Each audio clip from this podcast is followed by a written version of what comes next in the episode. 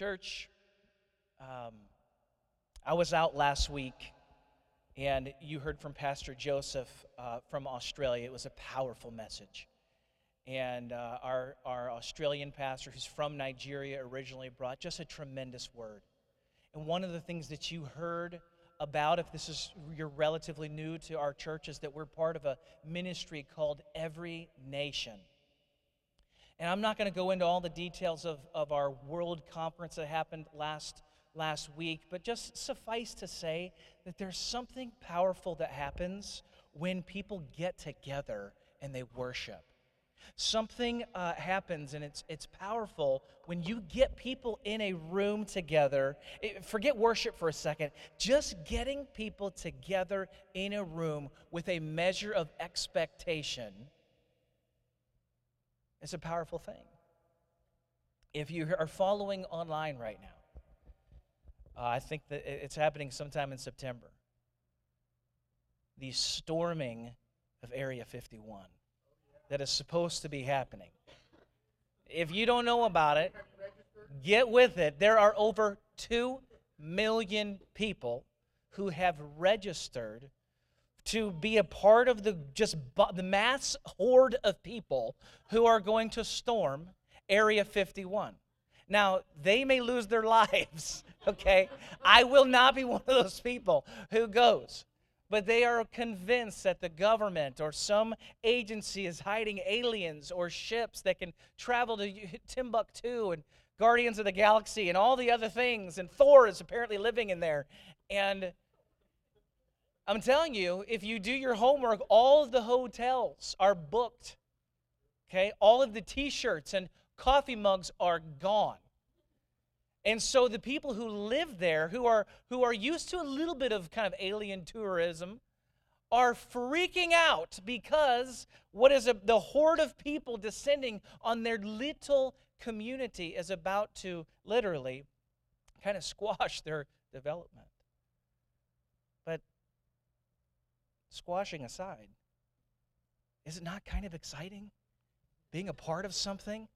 You know what I mean? When you're looking, you're reading, I kind of, I'm not going to actually go, but I kind of want to. You know, I kind of want to be there.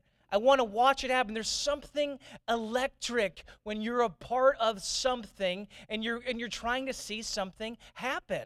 Am I right? There's something about being a part of a team, being a part of a body of people. And the more people you have, oftentimes, not always, but oftentimes, the more you can accomplish, the more electricity you feel in the room. Why? Because you're unified over one singular purpose or one singular experience. I remember, I think it was 1993 when Jurassic Park came out. And I was 13. You just, now you know my age. I was born in 1980. And I remember getting to go to the movie theater to see that movie. And we were, we ran a pretty, you know, tight ship on what we were allowed to see in our house. And, but I got the all clearance, all systems go to see Jurassic Park in the movie theater. And I remember I remember the movie theater. I remember the address. I remember where I was sitting in the theater, okay? And that movie begins, and if you've seen it, if you haven't seen it by now, and you're like, man, you're about to spoil it for me, you need to get with it, okay? Come on, get with it. And don't be like, oh, I was going to rent it. Eh, no, you weren't. No, you were not. When Dr. Grant is on that Jeep and his partner, I forget her name, is, you know, she's got the map and they pull up and you see the first glimpse of a brontosaurus like leg and it's making the ground shake and you see his face and the Jurassic Park theme music is playing and you, it was like a collective gasp was in the movie theater because at this point in time no one had ever seen CGI like this before and I'm 13 year old, years old and thinking, my God, look at this. It's just unbelievable. They're real. They have to be real. Right? It was literally just an experience. But everybody left the movie theater. What were they doing? They're talking about it. Can you believe that scene? When are you going to go watch it again? And uh, you just have this collective, energizing moment, even over something as simple as watching a movie. We are a people. The way we are designed, the way God has made you, and the way He has made me is that we are designed to experience life together. We're better together. And that doesn't mean that you can't be an introvert. And it doesn't mean that you can't enjoy being at home by yourself. I enjoy being at home by myself. But we shouldn't be experiencing all of life by ourselves. There are moments and, and, and regular moments, might I add, that we do in fact need to share with one another. We need to gather together. When is the last time that you had a moment where, where you, you literally just felt that, that kind of shared singular mission, that excitement, that buzz? Maybe it was a movie. Maybe you were so amped to go see Infinity War or Endgame, or maybe it was the amusement park roller coaster, right? And you manned up and your group of people just, you hit it. And everyone was talking about it afterwards, and you still laugh about it now. Maybe it's a church experience. Maybe it was a worship experience. When was the last time you felt the energizing unification of being together with people? It's rhetorical. You don't need to answer it. But think about it for a moment. Because if there's anything in our lives that should bring us together, and get us catalyzed as a people of, uh, uh, of God. Is it not the church? Is it not worship? Is it not the God who literally breathed stars into existence? Who the scriptures say can cup the oceans in the palm of his hands? The very God who changes you and me from the inside out. This God who knows there are no bounds to his mercy, no ends to his grace. When we come together in worship, should this not be a moment that catalyzes us, that energizes us, that rallies us together in a moment of powerful, life changing worship? Hold that thought for a second. And turn in your Bibles to the book of Acts. Acts chapter 2.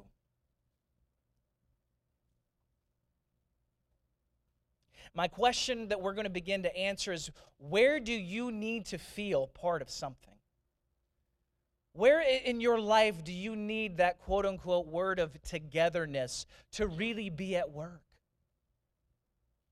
Where do you need God to move and bring other people around you that you might experience truly the power of gathering together, the power of being together? Acts chapter 2, it says it like this When the day of Pentecost came, they were all together in one place. Suddenly, a sound like the blowing of a violent wind came from heaven and filled the whole house where they were sitting. They saw what seemed to be tongues of fire that separated and came to rest on each of them. All of them were filled with the Holy Spirit, and they began to speak in other tongues as the Spirit enabled them. So here we are in the book of Acts, and they're gathered together uh, when the church was birthed in the power of the Spirit. The church is this little group of about 120 ish people, and they're meeting in an upper room of a house. They're probably a little bit afraid, but they don't really know what to expect. But they know, we know this that if their gathering looked consistent with what it has been looking like prior to this, then they're getting together and they're spending a lot of time praying. They're spending a lot of time asking God, praising God, worshiping God, and they're doing a, a decent amount of time. So they're spending time singing, singing songs. And they didn't have a band like this. This is a hot room with no air conditioning, stinky feet, kids, all kinds of distractions. And people are singing and they're worshiping. And this was what was oftentimes evident in the early church gathering, and they had no idea what God was about to do. I'm going to give you some context here.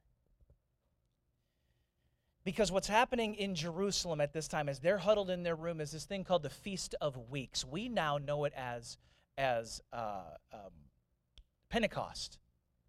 50 days after Passover was another celebration in Jerusalem. And so what people would do is they would they would travel from from nearby cities, nearby uh, nations, and they would come and they would bring an offering as they as they celebrated the Feast of Weeks. And the Feast of Weeks commemorated God's provision in their life that God had provided in the past, that God had provided now, and that God would provide in the future. And so they would come, and the, the priest would be at the altar, but instead of a sacrificial lamb in this moment, they were to bring two loaves of bread. And this was called a wave offering and the, the, the, loaf of bread in the left hand or the right hand, I'm not sure which signified what, but, but this loaf represented God's provision for Israel and God's people, and this loaf of bread represented God's provision for the Gentile. Two loaves of bread. And here you have a group of people sitting in a room kneeling in a room and they're praying. And ultimately, what we can say that they're praying for, even if they didn't use this word, is God's provision for God to move, for God to work, for God to restore, for God to show up, for God to do what only God can do. And in this powerful moment, the Holy Spirit comes crashing into the room. For the first time in the history of humanity, the Holy Spirit is indwelling the believer. And the, the scripture said it sounded like, like, a, like a rushing wind hit the room. And people begin to speak in tongues, and it looks like fire is sitting on each person's head. And there are thousands of people gathered together outside all there to celebrate the Feast of Weeks, Pentecost, God's provision. And they're holding literally bread.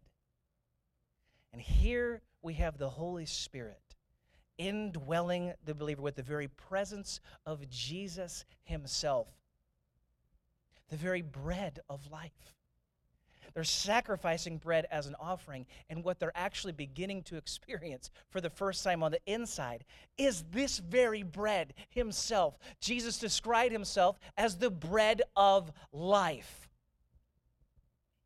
And the early church is born. And if you remember, Peter stands up and he preaches, and he preaches the preach of all preaches. And you have thousands of people who are hearing Peter connect all the dots, and he's saying Jesus ultimately is the fulfillment of all of these things and all of these sacrifices and all of the effort that you're putting into this. Jesus did it. Jesus is the fulfillment of it, and you crucified him. And the air gets sucked out of the room, out of the crowd. What do we need to do, they say, to be saved?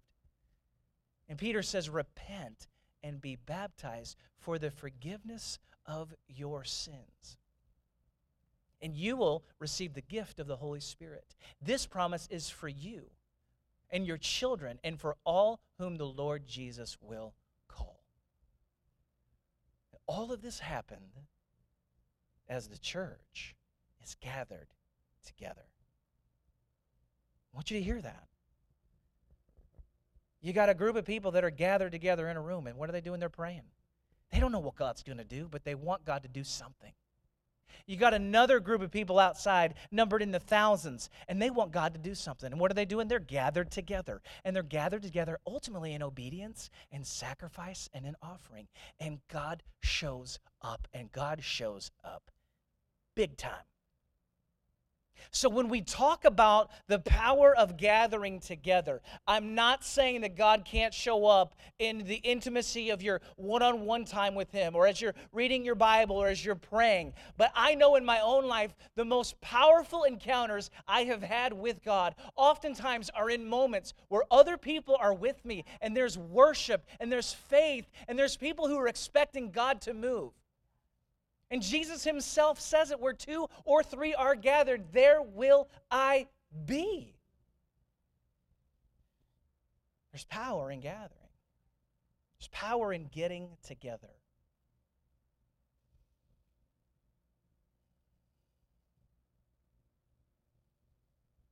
So, what is it that they do? Acts chapter 2, after all these people get saved. And mind you, you got you got to understand the genius of God here. Because what God does redemptively in this moment is he's undoing what happened in the Tower of Babel, where God created confusion because the people were, were trying to basically build a tower up to heaven, if you remember the story. And he says something interesting, and, and I'm not quoting the, the scriptures perfectly, but that, but that, man, if people get together and they're unified in mission and purpose, they can do anything. So I'm going to confuse them right now. And he births all of these different languages, and people can't understand each other. And yet, here we have, by the indwelling of the Holy Spirit, God is undoing what happened in the Old Testament because of disobedience. We see God righting what he did because of obedience. And now he's bringing everyone together. And although they're speaking different languages, they hear it in their native tongue. They hear a miracle being happened, and the church is immediately brought together in unity, and then they go home. Wherever their home is, in Egypt, in Asia, in Europe, literally the nations are being filled with different people who just encountered God in a life changing way, and the early church is birthed and born. And how did it happen? Because people were committed to getting together and doing what God had instructed them to do. You get upstairs in that room and pray. And you you don't have the light of the gospel yet. You don't know who Jesus is. So what should you do? Do what we taught you to do. Obey. Bring your sacrifices to the temple. Follow God obey his commandments. And as they did, they encountered God in a life changing way, and over 3,000 people were added to the early church in a moment. Pretty amazing. God's power is released in special ways when his people gather together. Acts chapter 2 says that they broke bread in their homes. This is after the church becomes the church you might think that they're going to just begin tearing their city upside down. You know what they're going to do? They're going to go, they're going to they're going to invent the, the, the printing press and they're going to just print as many pamphlets as they can. That's what they're going to do. No, that's not what happened. It was really simple. The Bible says that they broke bread in their homes and they ate together with glad and sincere hearts, praising God and enjoying the favor of all the people. And the Lord added to their number daily those who were being saved. Wonders and signs are being performed, and they're being performed in the midst of the church gathering together. They're getting together with faith and expectation, and God is moving. But oftentimes, when I think of the church and I think of getting together, oftentimes I, I don't look at it as the, the means by which God is going to move. And I don't mean to say that I don't come to church with, with expectation, but I think for many of us, because we're so used to it and it's so normative, and there's, in theory, a church on every street corner. This idea of expecting God to move, the, the sacred nature of who God is and how God shows up, and the fact that we should be bringing our faith and that we should be loving one another fearlessly and recklessly and with total abandonment. We get so used to it that church is just kind of normative. And it's just kind of what we do. And so, yeah, it's my church. It's cool. I like it. And we come and we show up. We have a good time with worship and we enjoy the message. And then we go home and we get Mexican food. At least that's what I do. and I want you to know, and I want you to be reminded, church, that there's so much more to encounter and experience with this living God. And while God will show up in your one on one time with Him, what we see throughout the scriptures really is far less of an individual relationship with Jesus. That is very much, there's nothing wrong with it, but that's far more of an American construct than it is a biblical one. We see God interacting with his people. We see God interacting with his church, with his body. Far more than we see the stressing of you making sure that you have a copy of the biblical scrolls in your individual bedside table so that when you get up in the morning, you can pull out said scroll and sit in your lounge table and, or, or your, your, your, your lazy boy and make sure you have your coffee and that you have your amazing one on time spiritual devotion with God. I didn't have that. You guys with me this morning? You tracking with me today? That's not to say that you shouldn't, because you should. God will, will wreck you and change you and minister to you as you are speaking with Him and talking with Him and praying with Him. But there is something irreplaceable as well when the saints and the church and the body gets together in worship. See, when I grew up in St. Louis, I grew up in St. Louis, and my parents were they were they were fantastic at at this quality at, at, at getting our family to church. And not everybody grew up that way, but I did. And when I say I went to church, I mean Sunday morning, Sunday night, Wednesday night, and there was generally oftentimes a life group or some kind of group that happened outside of that as well. We're talking four to five times a week that we were involved in some kind of church thing. And I didn't know anything different.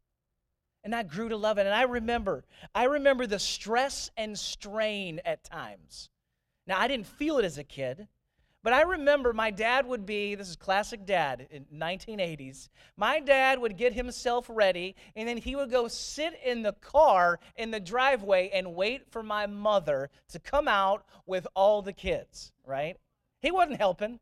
He was just sitting out in the driver's seat and at this time was probably smoking a cigarette, okay? He just was just chilling out there. And if things were getting a little too long, eh, eh, He'd honk that horn every once in a while. And my mother would come out ready to claw his eyes out. Rightfully so.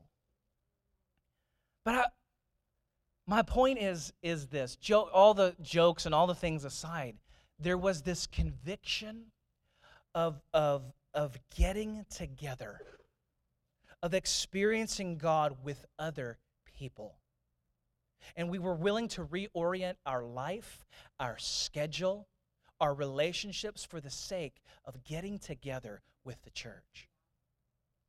Because there was something powerful in these moments. I understand and I get it. Amy and I, my wife and I, we get that it can be hard nowadays. You've got little ones. It can be difficult to pack them up and get them in the car. I get it. You've got children that are crying. Inevitably, you're walking to the car and you've got a little one who just does what they do and they need a diaper change or they need a this or you're you're literally pulling your hair out trying to just get to church. Ah, right? You all know. It doesn't matter if you have kids or don't. There are a thousand and one reasons and excuses and, and, and work things and sport things and all the things that keep you from getting together. And if the only purpose for getting together is for hearing a message, I've got bad news for you. Most of you cannot remember one message you've heard this year. Now, I'm not saying that I'm doing a bad job as a communicator or a preacher. I hope you take notes and I hope you listen to the podcast. But most of you probably can't recite a big idea. You clearly know Psalm 23 because you rocked a cookie cake for me today. Touched by that. But my point is if the only thing that you're experiencing at church is just another new message and is just a song that makes you feel good, then we're missing what getting together ultimately really looks like. Because our job in this moment is to encounter the living God, the presence of God. And how do we do that? If not by praying for one another, giving a hug to someone, crying with someone in the hallway, loving people's children as they're being checked in and teaching them about who Jesus is. And yes, also being discipled through the message and discipled through worship. But understand there's more than just preaching and there's more than just music. We've got to have a revelation of the power of getting together and looking at someone and knowing someone and being able to experience life with one another. There's power in it. And when we bring faith and our worship of God together and understand that the world will know who Jesus is by our love for one another, it makes the value of getting together that much better, that much higher. See, God's grace is released in the simple rhythms of community. I I had some great one-on-ones with people, but I'm going to be honest with you. The greatest transformation that I have experienced in my life, more than anything else, was going to church. Tagging along with my folks. Going to prayer meetings. Tagging along at the elder meeting with Pops, where I would inevitably embarrass him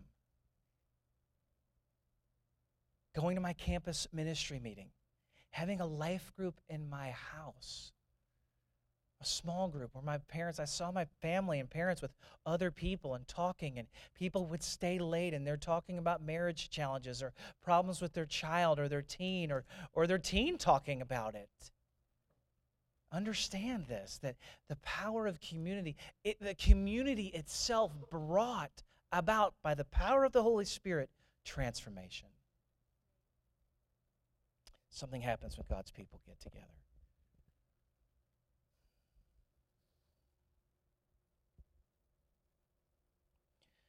Last week we were at our High Point Church in Orlando. Amy and I had the, the, the pleasure of helping start a church prior to this one.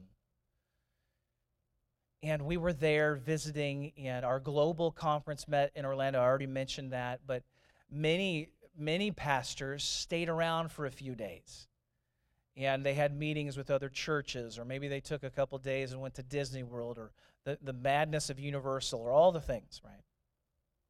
And so, when, as we were at High Point Church that Sunday, there were so many other pastors from other every nation churches that were there. And at the beginning of service, Keith, uh, the pastor I worked with there, he brought everybody on stage to, to give an update we were the last ones to go, and every single person that was preceding us got up and shared about pastoring and planting and birthing a church in a nation that it was illegal to do so.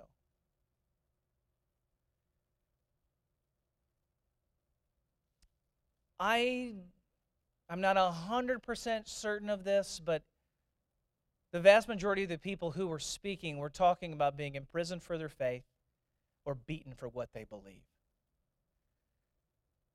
Most specifically, they were arrested because of gathering together with the church.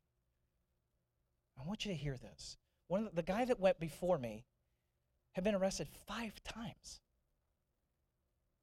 And in my mind, I'm sitting in the front row and I'm begging Keith, in, in, in the privacy of my mind, do not bring me on stage right now to sit in the company of these men who have been in prison and who walk daily under the pressure of, of death, persecution, and imprisonment.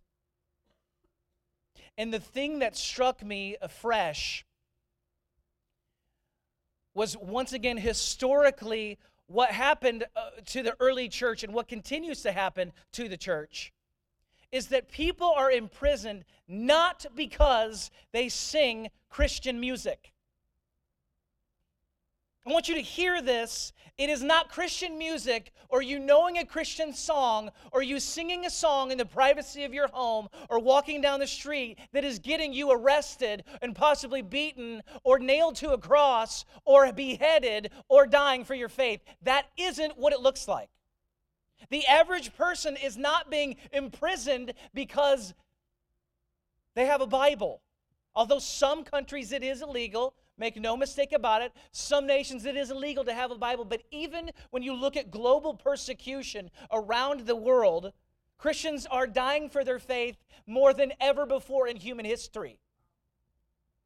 But they are not dying because they own a Bible or because they've memorized a Bible verse. They're not dying because they, they, they know the Christian music that exists or because they know a worship song. They are arrested when they continue to persist to meet together as the church. It is the gathering of the saints that is considered illegal. It is the gathering of the church that is such a threat to the enemy. Because there is something happens, something happens when, when, the, when Christians get together in faith and expectation, and the enemy does not want that to happen.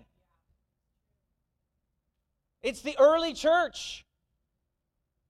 How was it that Paul went and drug Christians out and had them executed? It was the gathering of the church. And hear me, these people that are getting arrested for their faith, they're getting arrested because they won't quit meeting together. And they're starting underground churches, and they're meeting together underground in fear or in risk of their very lives. That's how important the gathering of the saints in the church is. Do you understand that? We, as North Americans, oftentimes miss it. We're used to it. There's nothing under threat here for you and I to get together. And because of that, oftentimes we miss the, the explosive nature of Christians coming together to worship God. So many nations and countries would give anything for what we get to experience. And I don't say that to shame us, I say that to remind us of what we have and to not take it for granted. Satan's threat has always been a gathering church.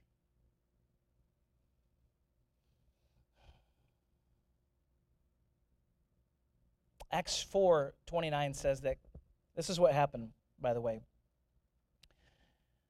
When the early church would get together, these are the kinds of things the early church prayed for. They're being persecuted, they're being threatened. And so they get together in Acts chapter 4 and they say, Lord, consider the, their threats and enable your servants to speak your word with great boldness. Stretch out your hand to heal and perform signs and wonders through the name of your holy servant Jesus. After they, after they prayed, the place where they were meeting was shaken. And they were all filled with the Holy Spirit and spoke the word of God boldly. See, what happens for us, church, is we treat getting together like, like this thing of encouragement, like as if church exists for you and I to get by because life is so hard. Now, hear me, I realize life can be hard. And, this, and the church and Christians, we're supposed to be an encouragement to one another. That's a commandment to us. But if church, the ultimate church experience is you just getting a little weekly pep talk so that you can make it, we're once again missing what church ultimately is. It was a moment for people to come together and express their faith in worship because God was so good and because God was so faithful and because Jesus alone saves. But the other thing that would happen is they would be reminded of the mission of God that God had commanded them to make disciples, that God had given them something that they were to give to someone else. And so they wouldn't let go even in the midst of persecution, rather than saying, God, get us out of here. God, would you relieve this? God, would you change our circumstances? They don't pray that. They pray for God to move powerfully and to give them boldness to stand up in the middle of their situation and preach the gospel. What? That's the early church. And so, what did getting together do? It provided encouragement, but it provided encouragement for the mission ahead. It was mission control, baby. And they would get together and they would get clarification on who they were, what they were doing, and why they were doing it. That's what church looked like. And it energized and it catalyzed and it was electric and, and you were a part of something and God was moving as they gathered together. One of the, the families that was up on the stage with children, might I add, children weren't on the stage, but they all had kids. They asked for prayers.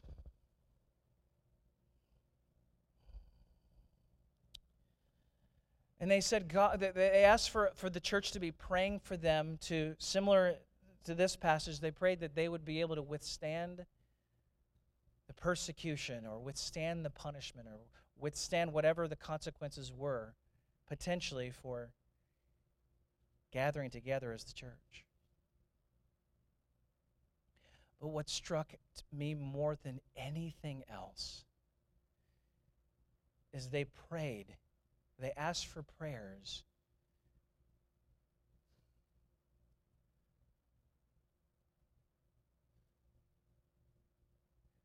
See, the, the height of punishment to them was not imprisonment, it wasn't fines, and it wasn't getting beaten. The worst possible scenario was that they would be sent home as missionaries that they would be uprooted from their nation and sent back to their home country. That was the ultimate thing that they prayed would not happen more than anything else. And I'm in the front row and I'm thinking to myself, the first thing that I'm praying is that God, I wouldn't I wouldn't get beaten. God, that I wouldn't get hit. God, that I wouldn't get whipped. God, that no one in my family would die. Lord, that my children would be strong, that, that they would be safe. Lord, keep us safe, keep us protected. And yet, these weren't the prayers here, and they weren't the prayers last week. There was such a conviction and such a such a mission in front of them. God, whatever happens, give us strength. But Lord, whatever happens, Lord, we pray that you would allow us to stay on the field as missionaries because we know that you have given us a calling to go and make disciples, whatever it takes.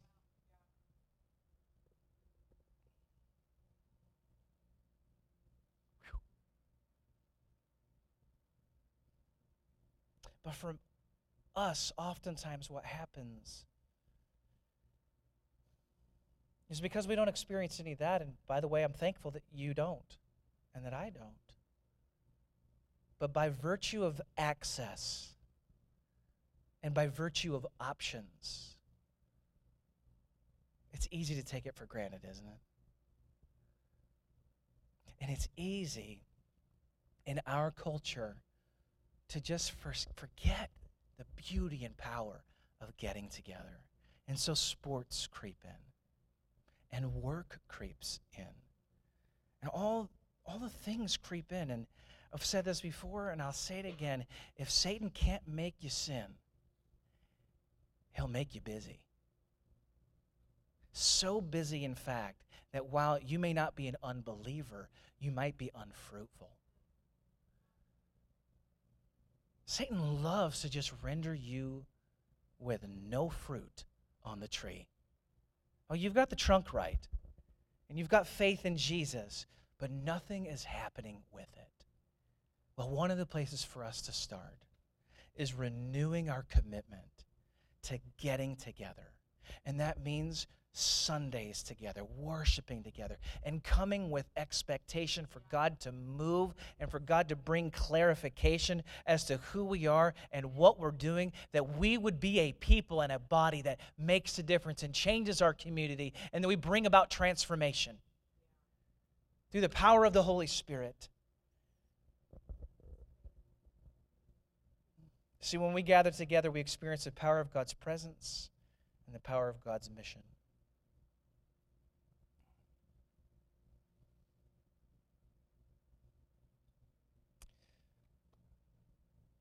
Close with this. It may feel like a departure from what we're talking about, but I, I'm going to do my best to tie it together. John the Baptist, Jesus' cousin. He sees Jesus as an adult, one of the first times as they're beginning their ministries. And in John 1 29, he says that John saw Jesus coming toward him and said, Look, the Lamb of God who takes away the sin of the world. See, John had his, his band of disciples, he had his group of people, and they, they loved being together. They, they loved what was happening, the ministry that was taking place. But I also love, I love the two things that are happening here. There's the getting together, and there's also the beholding of the Lamb. Look, behold, it's the Lamb of God who takes away the sin of the world. So when we get together, what is it that we're doing? We are beholding the Lamb, the one who died for us, the one who sacrificed all for us. We come together and we worship and we lay our lives before Him as an offering to the one who did what we could not do, who died the death that we couldn't die. We couldn't do, we couldn't offer a perfect sacrifice for each other, for ourselves, for our grandmother, for our brother, for our mom, for our dad. You could not do it but Jesus did it for you. Behold the Lamb of God who takes away the sins of the world. We exalt him in worship. But the reality of that claim behold, look, it's Jesus. Look, behold, Jesus. Look at what he's done. Look what he's done over here. Look what he's done in me. Look what he's done in you. Hey, you come over here. You've got to see this.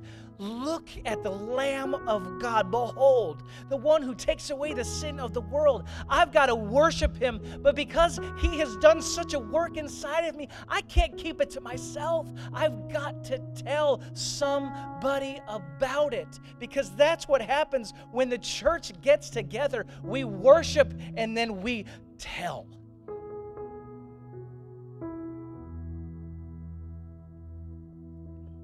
Like your favorite movie? Like your favorite restaurant?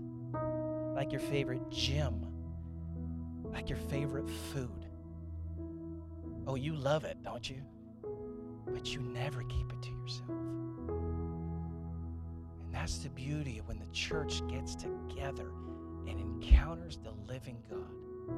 We are changed and we're energized to see change come. Jesus changes everything. Stand to your feet, church.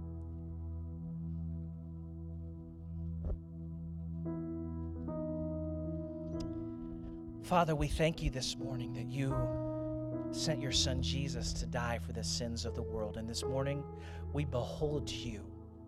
Our eyes are upon you. God, and sometimes it's easy for us to forget the significance of the church, the church that you laid your life down for, the bride of Christ. the church that you're coming back for one day. Lord, it's easy to forget the significance of what it means to be the church, to worship together as a church, and to serve one another as a church, and to love one another as a church. We forget it, God. Would you remind us today?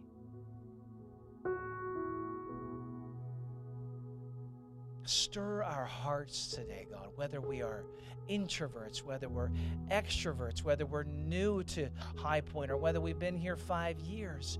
Lord, would you stir our hearts afresh? God, that we might cherish this time of worship together. But Lord, that we would also be energized to change the world around us, not in our own strength not in our own power, but through the power of the Holy Spirit, the power of your Son, Jesus Christ. Lord, like the upper room where the Spirit came crashing in, Lord, crash into our hearts today. Crash into our lives. Fill us with your Spirit that we might know you and that we might help others know you as well. It's in the mighty and glorious name of Jesus that we say, Amen. While I have you standing just for a moment longer,